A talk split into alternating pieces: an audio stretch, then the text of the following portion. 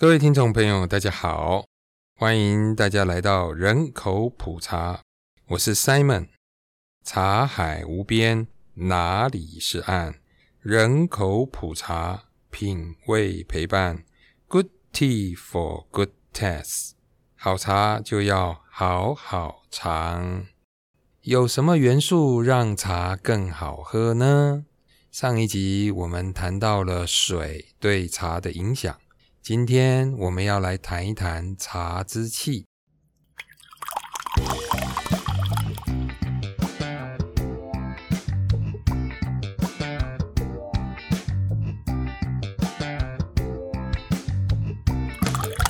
啊，我们今天要来跟大家谈一谈茶道具对水的影响。上次谈到的是水，所以水呢，谈了阴阳，谈到中国养生阴阳之道。那么今天我们要来谈一谈茶之气。谈茶道具的时候，我们来谈中国的五行。茶也有五行的运用，而这个的运用对于茶汤来说会产生相对性的影响，而且影响在品味的时候还蛮大的哦。啊，所以我们今天来谈的这个主题叫“气为茶之父”。上一次谈到的是“水为茶之母”。啊，属于阴的题材。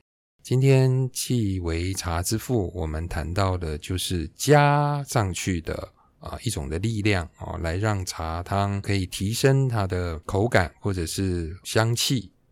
水呢，它的影响可以让茶本来本质可能没有太好，但是一个好水就会让这个茶会突出的表现。器皿对于这个茶的。烹煮、冲泡过程当中，它也是有影响的哦。明朝的时候，有一个著作茶的一本书，叫做《茶书》。这个书呢，是一个梳理的书啊，叫《茶书》。这本书的作者叫做许次宇，他想要借由一些记录呢，来对于茶在各样事情上面的梳理，给大家一些原则，好让我们在泡茶的时候呢，可以参考。它里面有一句话，他说：“茶之于水，水介乎气，汤成于火，四者相须，缺一则废。”茶之于水，这个“之”呢是滋润的“滋”，所以茶之于水就是茶需要水来润啊，来展现。那么第二句说“水介乎气”，也就是说，这个水能不能把茶煮得很好喝，需要有一个器皿，所以“介乎气”器具的“器”。然后第三句叫做“汤成于火”，就是这个最后的茶汤怎么样的结果呈现出来，那么火候啊，火的运用也是重要的。所以他说：“四者相须，缺一则废。”啊，这四个是彼此都是互相需要的、互相供应的，缺一个都不行，缺一则废。所以他简单的四句话，我再念一遍给大家听：茶之于水，水介乎气，汤成于火，四者相须，缺一则废。几句话呢，其实就已经包含了五行在里头啊。我们今天借由这个来跟大家解析一下啊。所谓中医的五行啊，就是五个元素，谈到的是木、火、土、金、水。在这木、火、土、金、水的分类里头呢，第一个木代表的，在我们泡茶里面指的就是茶叶啊，因为茶叶是长在树上的，它是一种植物，它是属于木。第二个呢是水，那我们上一集有跟大家谈到水的重要性，而这个水重要的是它的内涵，分了两种的条件来决定它，一个是 TDS，另外一个是酸碱度啊 pH，这两个元素决定了水的特质，来影响茶汤。这是我们上一集跟大家分享的五行。今天呢，我们要来跟大家谈一谈五行里面的土跟金。这两个土跟金所代表的，就是借由土跟金所做成的器具，而这个器具用来煮茶或者泡茶的过程当中，它将影响水跟茶的本质。因此，我们今天借由土跟金这两个话题来跟大家谈一谈茶之器。那么茶呢，它从历史比较早期的汉朝、唐代的初期，都是用煮茶的生活。所以，当他们用煮茶的生活的时候，基本上比较没有太多的道具，他们很简单，就是一个锅加碗。把茶叶放在水里面煮一煮了，煮到时候成熟了，就用汤瓢去把茶汤舀出来，放在碗里面，大家来喝。其实非常简单的一个过程，因此在这个过程里头，它所用的道具也比较少。那么历史从煮茶进入到喝茶，甚至唐代的点茶、明朝的泡茶，哦，到清朝的冲茶。这个过程当中，越来越提升茶的品味，因此道具也渐渐在历史当中有演变，甚至随着这种喝茶进入到品茶以后的层次，享用这个茶的时候，进入到身心的互动，进入到另外一种茶可以带给人们在精神上的境界，它就变成了茶道。所以，中国早期在唐宋时期的时候，茶道的升起、茶道的影响是非常的巨大的。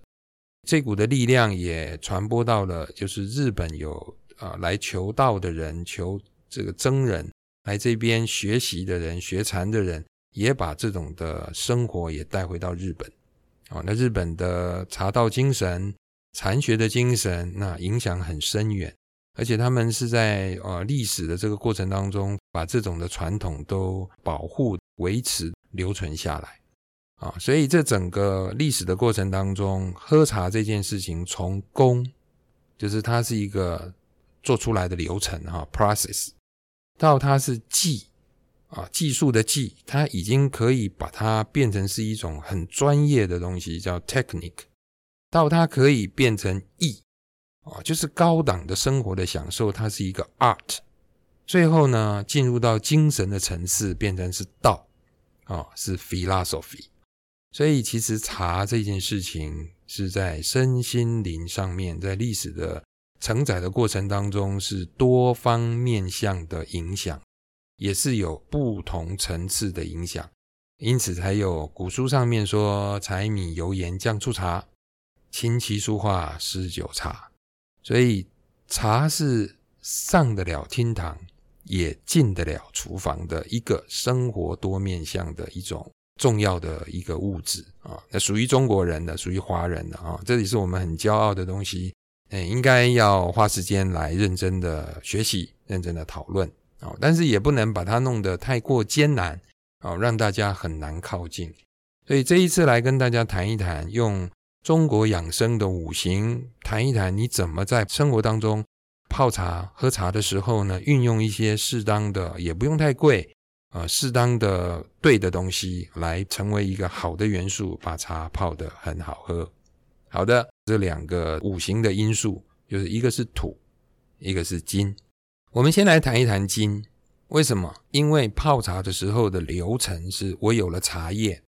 我把这个茶叶称了对的重量之后，我必须要把它放在一个器皿，啊，这个器皿呢是一个壶。接下来要找到一个大的壶，要把这里面装了水。那从这个装了水之后，煮沸的水，煮到一定温度的水，再把这个水提凉提起来，注入到壶里面，来形成一个泡茶的过程。所以呢，水是先要放在一个大的壶里面，而这个壶呢，在现代的生活里头，我们常常会用的就是饭店用的煮水壶啊、不锈钢壶啊，啊，有一些插电的这种的快煮壶啊、玻璃壶啊，呃，这一些都是能够把水煮沸的，但是这一些在品茶的过程当中，对水质。对于茶的影响可能会是比较方便，但是不能提升层次的。因此，这个主题我们说谈五行里面的金，指的就是我们要用一种金属的材质来形成煮水的重要的容器。也就是说，这一把煮水壶最好是金属。为什么这样说？它有影响。其实我们看古代啊，如果各位有看一些呃近年来大陆所播出的这些大型的这种古装剧，里面有讲究的历史，这些人所用的穿着的衣服、用的道具，甚至他们生活当中的用品，都可以看到他们的进步跟用心。啊，那他们选用的这些，也就是考古，在历史当中，根据过去的画作啊，或者历史的记载，那找出这些的元素啊，来把这个剧拍得非常的精致。所以在汉朝的时候、唐朝的时候、五代十国的时候，其实他们所用的这些煮水的器具，大部分都是金属类的。那到了近代之后，讲究的茶艺、讲究的茶道，特别是日本的茶道。他们也都用金属的这些大的壶来煮水。日本在承接中华的文化啊，从特别唐宋时期延伸过来的中华文化，他们是非常保守的啊，严谨的把这些东西保留下来。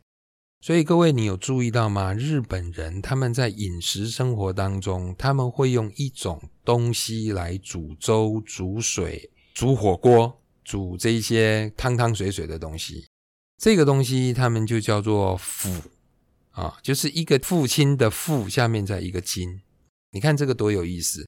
我们说器为茶之父，所以他们在这个选用煮汤煮水的这个器皿呢，他们用的是铁的材质啊。那这个字呢，就是上面一个父亲的父，下面一个金，这也是告诉我们说。要用金属的这一类的来做成煮汤煮水的用具，它呢就是像一个父亲的功能，能够把这个水变出一个非常不一样的、更好的质感口味啊。所以呃，大家也有常常听说日本铁壶，铁壶呢是日本茶道里头经常用的茶道具，他们用这个呃金属的铁壶来煮水。而且呢，研究出来用金属的铁壶来煮水有保健的作用。为什么呢？因为这个铸铁哈，就是经过高温敲打以后的铸铁，当接触到空气以后呢，它会做一点点氧化，所以很多的老铁壶你都会看到有一点生锈的样子。诶，可是他们这个生锈，它不会刻意把它除得干干净净哦，或者又是把它重新涂层哦，不会这样做的。他们其实保留它这种自然接触空气以后就有了一点点锈，经过了这种废了以后的煮水哈，接触到了这种呃生锈的铁的之后，它会产生一种物质叫做二价铁，而这个二价铁的水呢，在喝进去人体的时候，它是有帮助的，也或者在在泡茶的时候，它会形成另外一个风味。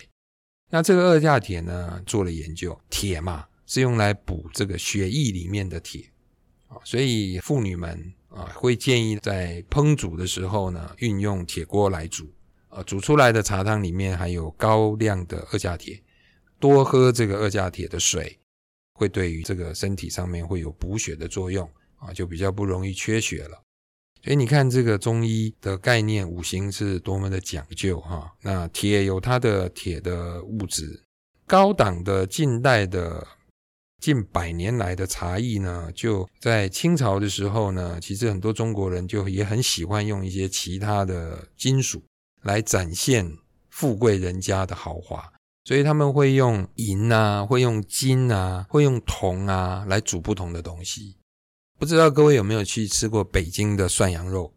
你去吃北京的涮羊肉，他们用的锅就是铜做的，所以铜用来煮东西，它一定有很好的风味啊，那就。历史的传承，大家还是维持这个的传统，它一定有它的好处。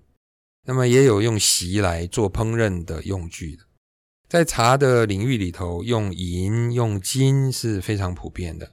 啊，我在中国大陆的时候，也在茶展去看到茶道具，也有人用做铜、做锡，所以这一些都是属于金属类，在煮水的时候都有相当的作用。比如说银啊，银在中国古代的时候是皇帝喜欢用的一种器皿，他们可能杯杯盘盘都用用银器。主要它有两个方向的作用，一个作用是银的本性是可以来排毒，另外是一个银器它可以测试食物里面有没有放毒。所以皇帝要吃饭以前，太监都要拿一根银针插到菜里面，再拔出来看有没有变色啊。因为古代在清朝的时候，很多的毒都是用硫化物去做的啊，所以只要一接近银器的时候就会变色。那么银在煮水以后呢，它会让水的质感变成软化，变得很细啊。有机会欢迎大家也来我们的茶学堂。我们也有开课的时候，现场会让大家品不同的容器所煮出来的水啊，会产生不同的口感，会产生不同的在口腔里面的反应。这个是一种专业的课程啊。我们开课的时候也欢迎大家跟我们一起来交流，一起来学习。那银呢，用在煮水了以后，整个的水会变成了非常的柔软，非常的细致。透过银器来煮的水呢，也有人称为银绢水，就是它特别特别的细滑，很像缎锦一样的绸缎一样的这种水质啊，流出来了很像细化以后的这种感受。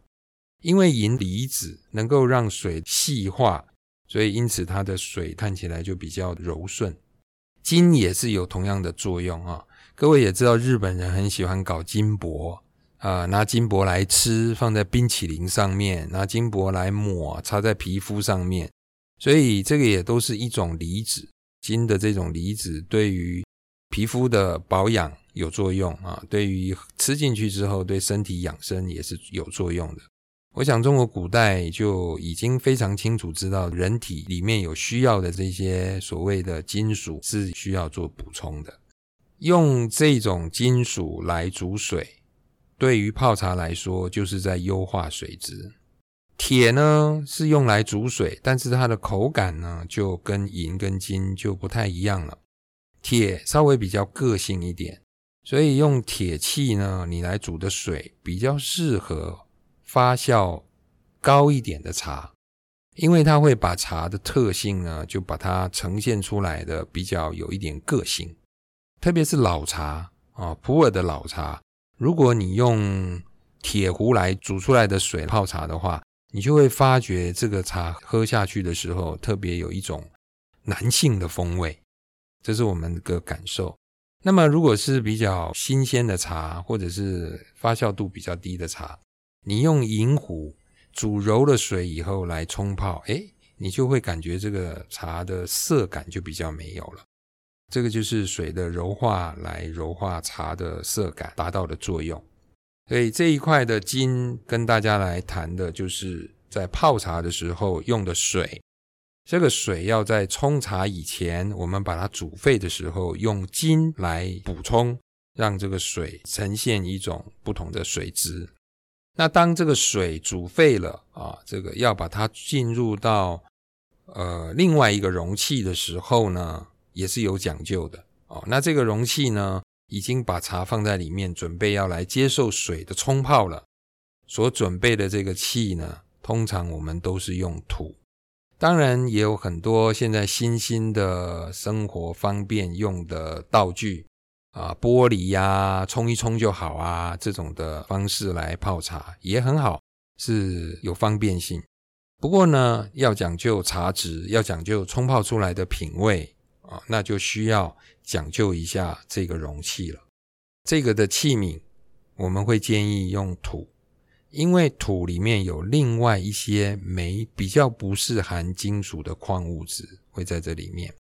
而当用不同的土质、不同的温度所做出来的茶道具，它有的叫做壶，有的叫碗，比如说盖碗，比如说紫砂壶。这一些呢，就成为一个承载了热水冲进来的一种茶道具，而这种的茶道具呢，用土来做，它又有分成两种，一种是做出来的这个壶有毛细孔，另外一种是没有毛细孔。通常是啊、圆形的胚胎，土的胚胎去烧制完成的，它就会有毛细孔。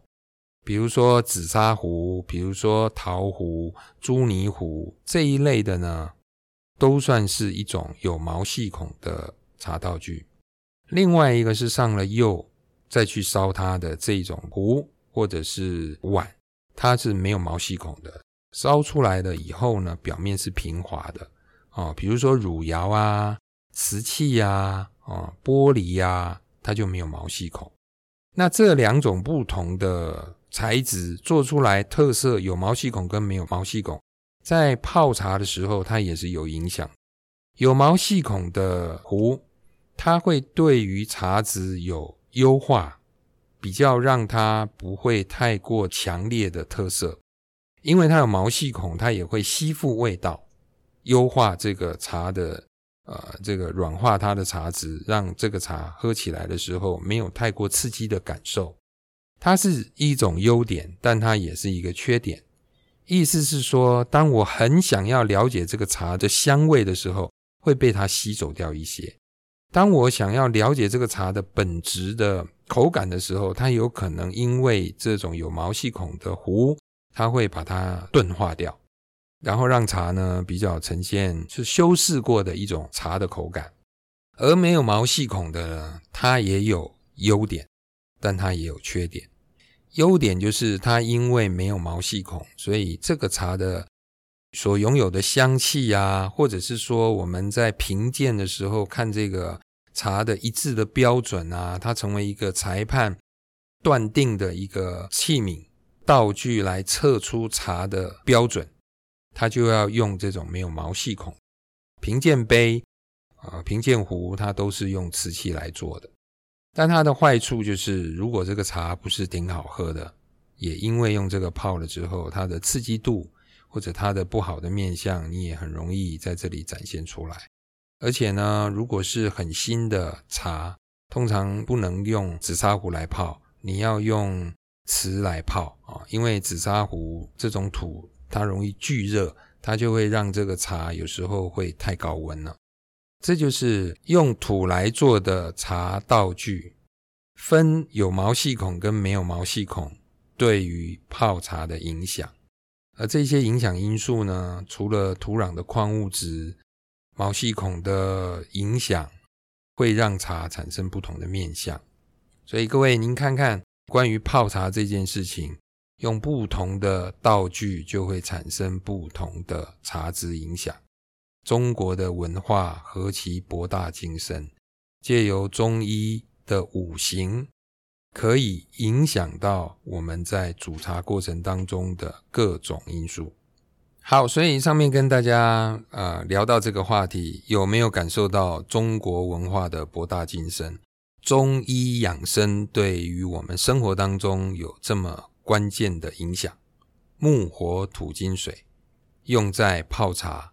有分别非常重要的讲究，我相信在各位的生活里面，也不单单是泡茶，是有很多生活的面向，你的饮食、你的生活、你的居住环境啊，你的食衣住行，其实都有木火土金水对你的影响啊。希望我们大家一起借着茶来研究中国的养生文化。我相信这会是我们一生都可以学习的课题。希望这一集里头我们所提到的“气为茶之父”，也会带动大家在泡茶的时候懂得用一些关键的道具来创造美好的茶汤。在今天的器具这个题目上面，我们提到了一些重要的影响因素。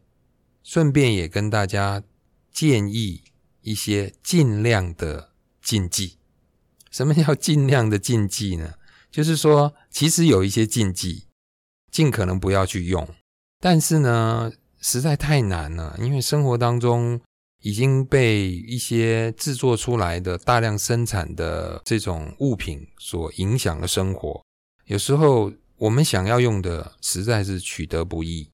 那就随缘吧，就有些的时候就偶尔用用吧。不过不要常用，这就是我在讲的尽量的禁忌。有几个关于气为茶之父的提醒。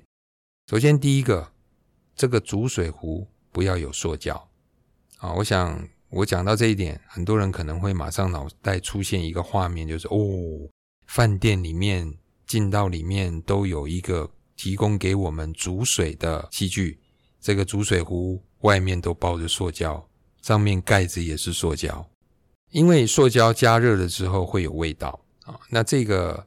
常常用这种的壶来煮水，我也很担心它会有一些化学物质会在水里面。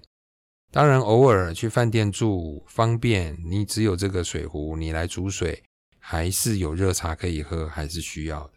第二个呢，就是粗糙的不锈钢啊，我指的不锈钢就是现在生活当中在厨房用具大量的用的不锈钢。煮茶泡茶的也有大量煮水用的不锈钢，这一些其实都是有要求的哈。食品级的不锈钢，它就整个表面呢，里面的密度是比较细一点，密度比较紧实一点，它就不容易有屑屑跑出来。所以像三零四就是比较高级的、贵一点的、卫生一点的不锈钢啊，因为不锈钢所采用的材质。大部分的材质都是比较混杂式的一种金属，所以我们不希望里面的杂质跑到水里面，也许喝了以后会不卫生哈，或者对健康有影响。那提到这一点，指到粗糙的不锈钢，就是说有的时候会是一些比较低价、低劣某一个地区生产的这种的不锈钢，它便宜卖，所以因此它的制造过程当中用的原料。我们比较担心会有问题啊，所以既然你要用真的方便，要用不锈钢，也请你也要挑好一点的不锈钢。第三个呢是来源不明的土质壶啊，就是我们刚刚提到的土做的壶，紫砂壶啊、朱泥壶啊、哈陶啊这些，请大家注意一下，尽量不要买太便宜啊、来路不明的土质，也是一样担心这个土里面会有重金属。第四个，刚刚提到的金啊，特别是铁做的壶，因为它在出品的时候呢，通常都要漆一层的油漆。那铸铁呢，也不要买到是废铁，里面有掺杂的，也不要买到呢，油漆上的时候，它里面的油漆内含物是有问题的，含有重金属的。那这一类的，当然煮水了之后，对身体也是会有影响。在这边给大家的提醒。啊，讲了好像是一个非常大的议题，中医啊，阴阳啊，木火土金水，哇，哦搞得好复杂哦，啊，这不是我的本意啊，因为喝茶这件事情也还是希望轻松愉快啊，只是给大家提醒说，有一些可以追求的方向，但是有时候方便的时候，我们就适当的取材啊，让自己喝茶的时候蛮开心的，蛮方便的啊，蛮享受的就好了。那偶尔呢，真正把道具拿出来泡几杯，慢慢品饮的三杯不说话的好茶啊。但有时候呢，你就方便就闷一壶啊，这个茶携带方便，到外面的时候就可以有补充水分，也很好。所以在这里呢，在讲完这么大的议题之后，给大家一点简约泡茶的建议啊，就是提醒大家怎么样能够让自己的喝茶呢，呃，是健康的、有品味的。首先，第一个，你的茶叶请注意不要有农残，越自然、没有污染的生态环境越好。再来就是树林越高越好，因为树林高就表示生态好，它可以活比较久啊，就是生命力会比较强。那能够讲求到一年只采摘一次就够了啊，那就是非常棒啊。那两次就满了。那所以现在有一些的茶园采摘四次五次，其实在整个生态或者是茶汤的内涵上面是比较缺乏的，也比较没有内涵物。第二个是水质，其实我觉得我们生活在台湾是幸福的，台中以北的这些区域里头的水质都算是比较好啊。南部因为过去有有有这些工厂，所以。这些水资源可能相当的破坏，短期之内不太容易恢复，所以南部的水通常都是硬水。但是各位知道吗？我们真的很幸福。我自己个人啊，就是去了欧洲国家，在中国大陆啊各地啊，台北的水真的是非常棒的水，它的 TDS、它的 pH 值都算在一个水准之上。当然，整个自来水厂的过程当中，它免不了要消毒啊，是有一点点的稍微的要注意。所以，如果我们可以用北部的水过滤完了之后呢，这个的水是水质相当好的水，泡茶是一等一的啊，胜过中国大陆的各个地方的水。再来是滤过了以后呢，你能够有一点矿物质。那在外面的时候，记得就要选的是矿泉水来泡水。第三个呢，就是土，就是选择盖碗，选择瓷壶啊，这个可以用来做品鉴啊，泡新茶。哦，或者是低发酵度的茶，那么紫砂、红泥、朱泥这种所谓有毛细孔的壶，它是可以来平衡一些味道，综合一些的啊、这个强度啊、把这个优点提升出来，弱点把它啊、抹灭掉，所以它会让茶质升级啊、这种老茶啦、高发酵的茶都可以用紫砂、红泥、朱泥来泡。第四个就是金。提到的就是煮水的道具啊，那如果真的不太方便，那么你用玻璃，我觉得是比较好一点啊，来煮水啊，进而你能够看用陶便宜一点的价格。那么如果你会觉得你长期都要喝茶，又有一点点的预算，再多一点点钱，铁壶，再多一点点的预算就可以买银壶啦哦，那金壶。呃，就是很多很多的钱就可以买金壶了。以上是在五行的原理之下，跟大家分享生活当中简约泡茶的建议。下一期呢，可以跟大家来聊一聊五行的最后一个泡茶的影响因素——火。啊，就是木、火、土、金、水，已经讲完了，其他的就像火还没有讲。